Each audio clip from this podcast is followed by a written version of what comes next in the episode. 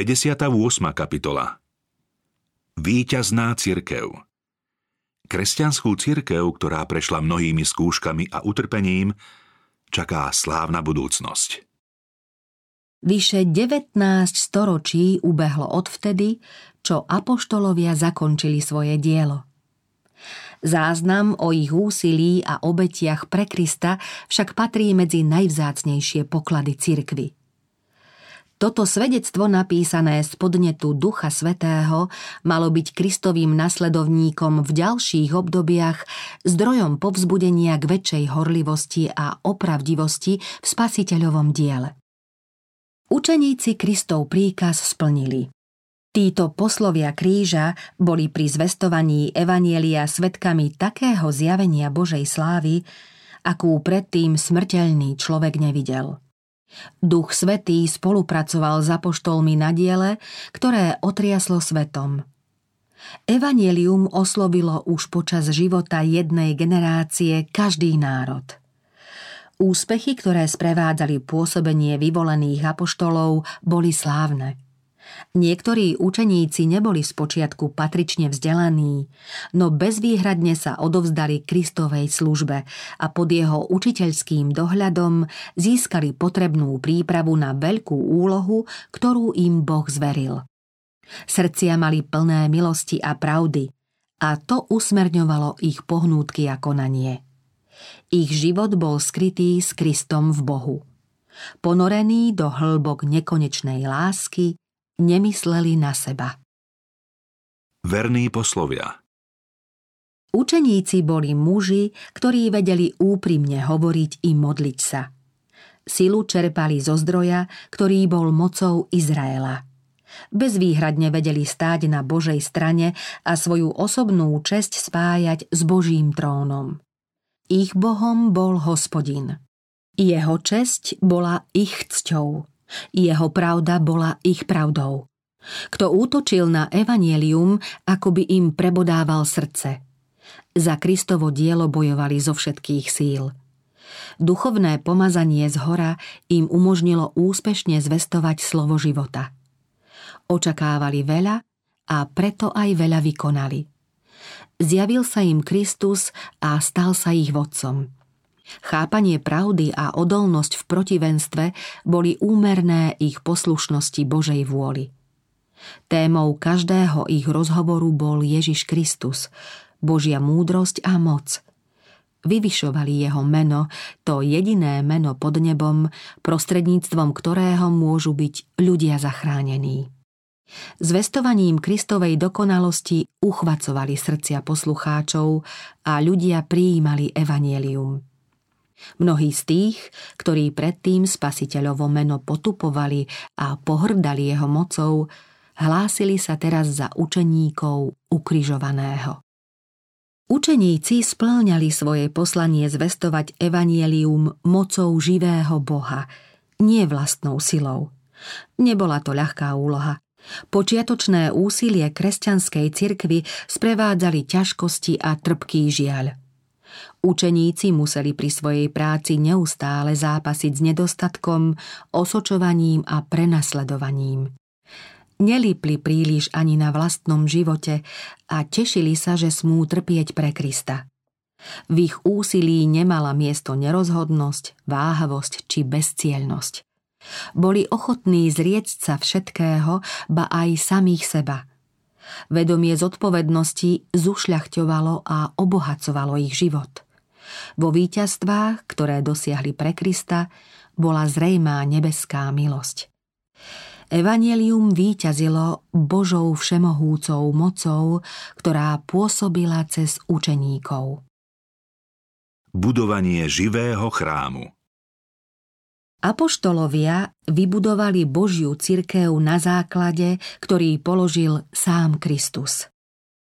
Písmo viackrát spomína stavbu chrámu ako príklad budovania cirkvy. Zachariáš hovorí o Kristovi ako výhonku, ktorý vystaví chrám hospodinov. Pohanov vidí ako pomocníkov pri tomto diele. Takí, čo sú zďaleka, prídu a budú stavať chrám hospodinov. A Izaiáš vraví, Cudzozemci vystavajú tvoje hradby.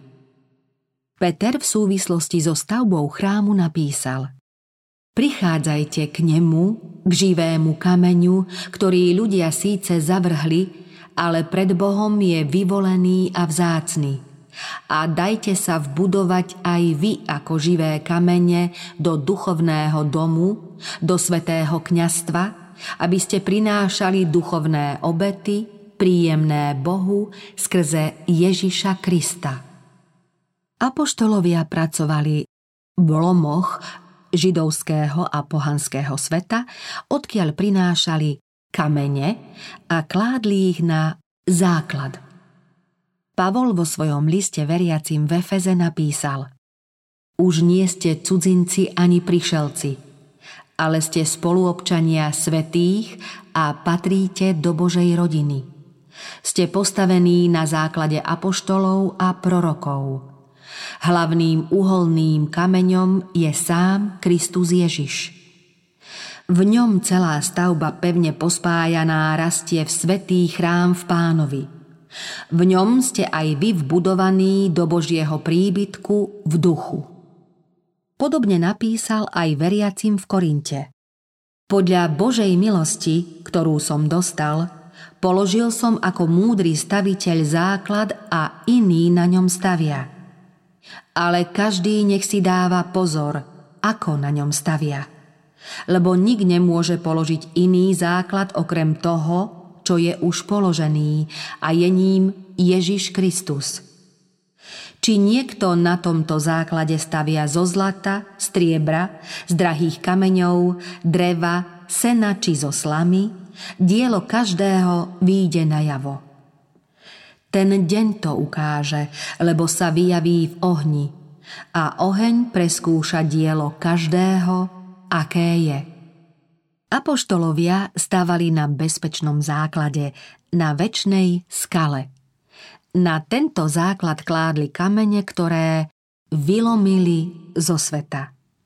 Práca staviteľov sa neobyšla bez prekážok. Úsilie im krajne stiažoval odpor kristových nepriateľov – Museli bojovať proti fanatizmu, predsudkom a nenávisti tých, ktorí stavali na falošnom základe.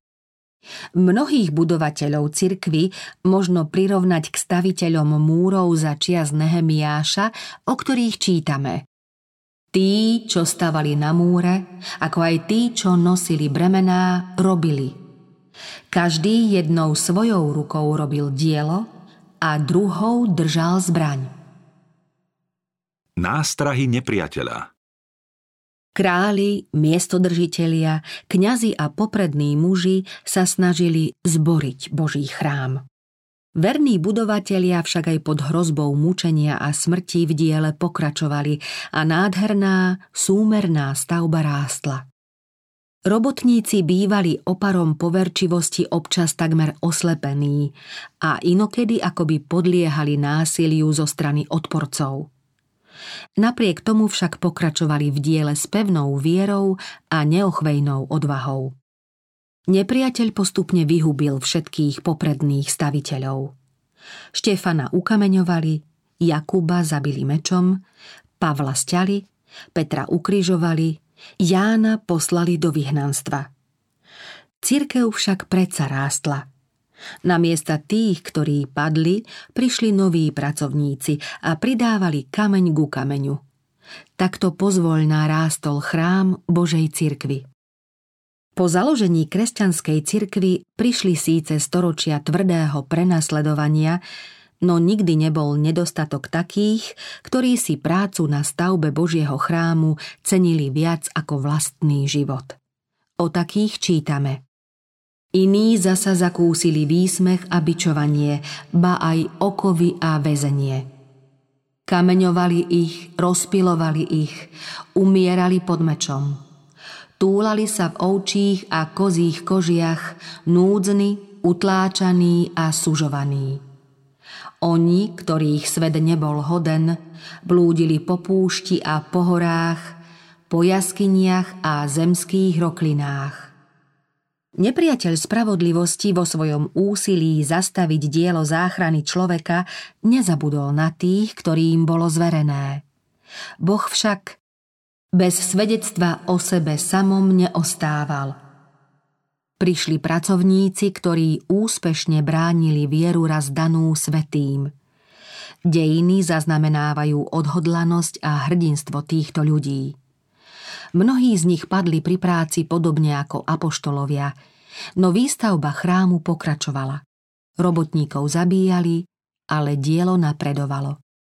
Valdenskí kresťania, Wycliffe, Hus, Jeroným, Luther, Zwingli, Cranmer, Latimer, Knox, Hugenoti, bratia Veslejovci a ďalší kládli na položený základ materiál, ktorý pretrvá veky.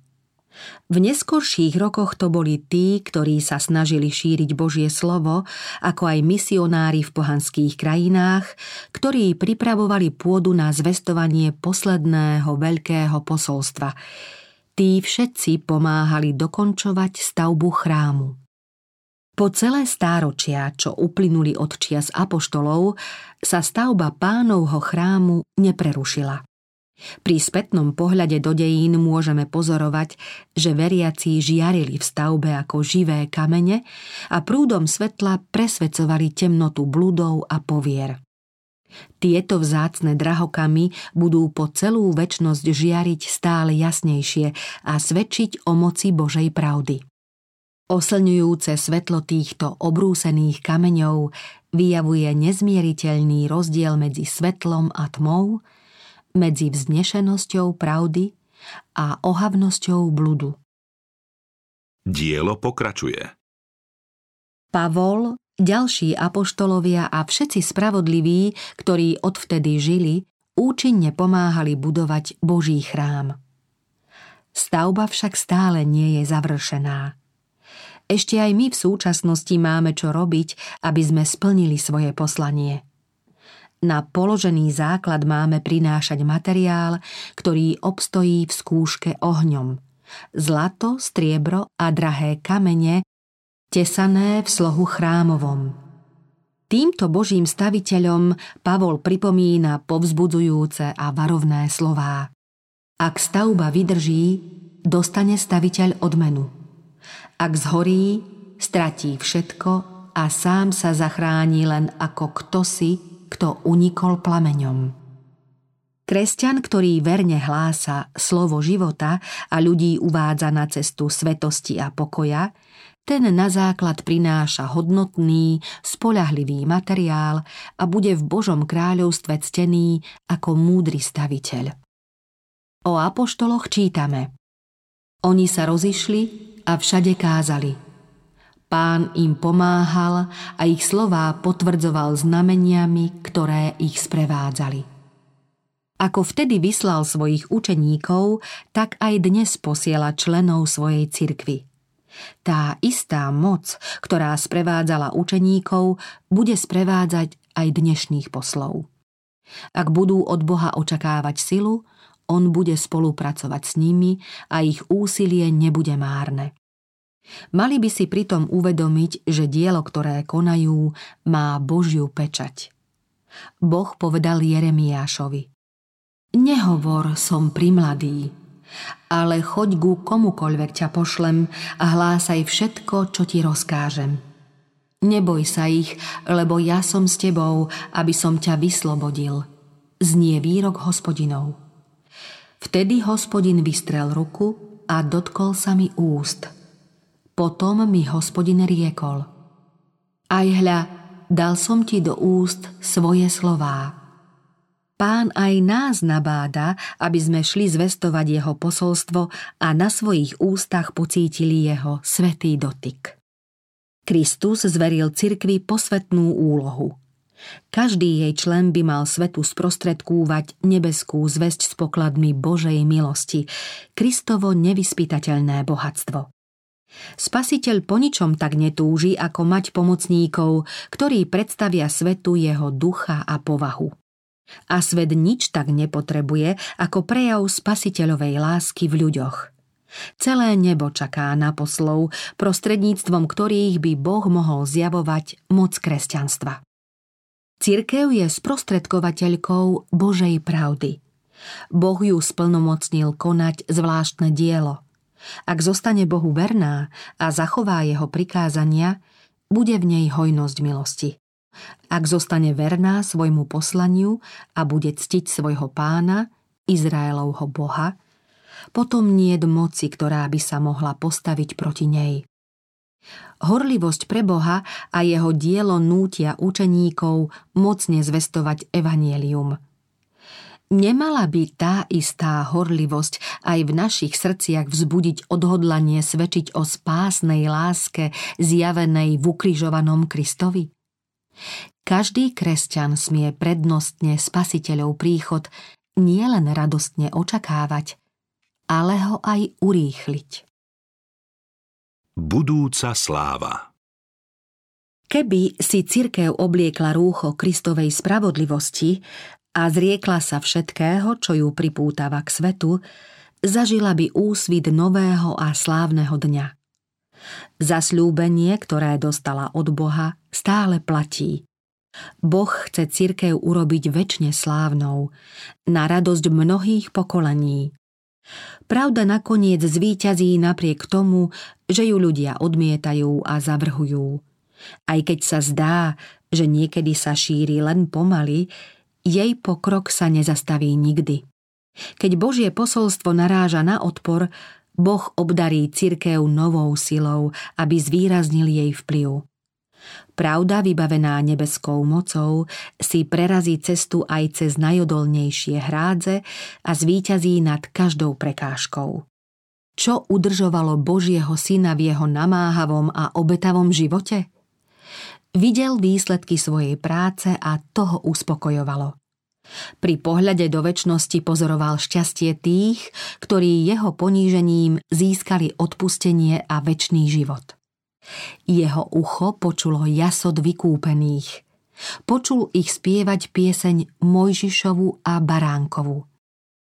Aj my smieme nahliadnúť do budúcej nebeskej blaženosti. Písmo nám poodhaľuje niečo z prichádzajúcej slávy a výjavy načrtnuté Božou rukou sú pre pozemskú cirkev vzácným zjavením. Vierou smieme stáť na Prahu väčšného mesta a počuť láskyplné privítanie tých, ktorí v tomto živote spolupracujú s Kristom a pokladajú si za česť preňho i trpieť. Pri slovách Poďte požehnaný môjho Otca, kladú svoje koruny k vykupiteľovým nohám a volajú Hoden je baránok, ktorý bol zabitý, prijať moc, bohatstvo a múdrosť, silu, česť, slávu a dobrorečenie. Sediacemu na tróne a baránkovi dobrorečenie a česť, sláva a moc na veky vekov. Tam sa vykúpení pozdravia s tými, ktorí ich priviedli k spasiteľovi a spoločne budú velebiť toho, ktorý zomrel, aby ľudia mali život trvajúci väčšine. Boj sa skončil – prestal odveký spor i súženie. Výťazný spev naplní nebesá, keď vykúpení zaspievajú radostnú pieseň. Hoden je baránok, ktorý bol zabitý a predsa žije ako víťazný premožiteľ. Potom som videl veľký zástup, ktorý nik nemohol spočítať, zo všetkých národov, z kmeňov, plemien a jazykov – Stáli pred trónom a pred baránkom, oblečení do bieleho rúcha. V rukách mali palmy a mohutným hlasom volali. Spása nášmu Bohu, ktorý sedí na tróne a baránkovi. To sú tí, ktorí prichádzajú z veľkého súženia. Oprali si rúcha a zbielili ich v baránkovej krvi – preto sú pred Božím trónom a dňom i nocou mu slúžia v jeho chráme. A ten, ktorý sedí na tróne, bude prebývať nad nimi. Už nebudú hľadovať ani žízniť, Nebude na nich dorážať ani slnko, ani iná horúčosť, lebo baránok, ktorý je v strede pred trónom, bude ich pásť a privedie ich k prameňom vôd života. A Boh im zotrie z očí každú slzu. A už nebude smrti ani žiaľu, ani náreku, ani bolesti viac nebude. Lebo prvé sa pominulo.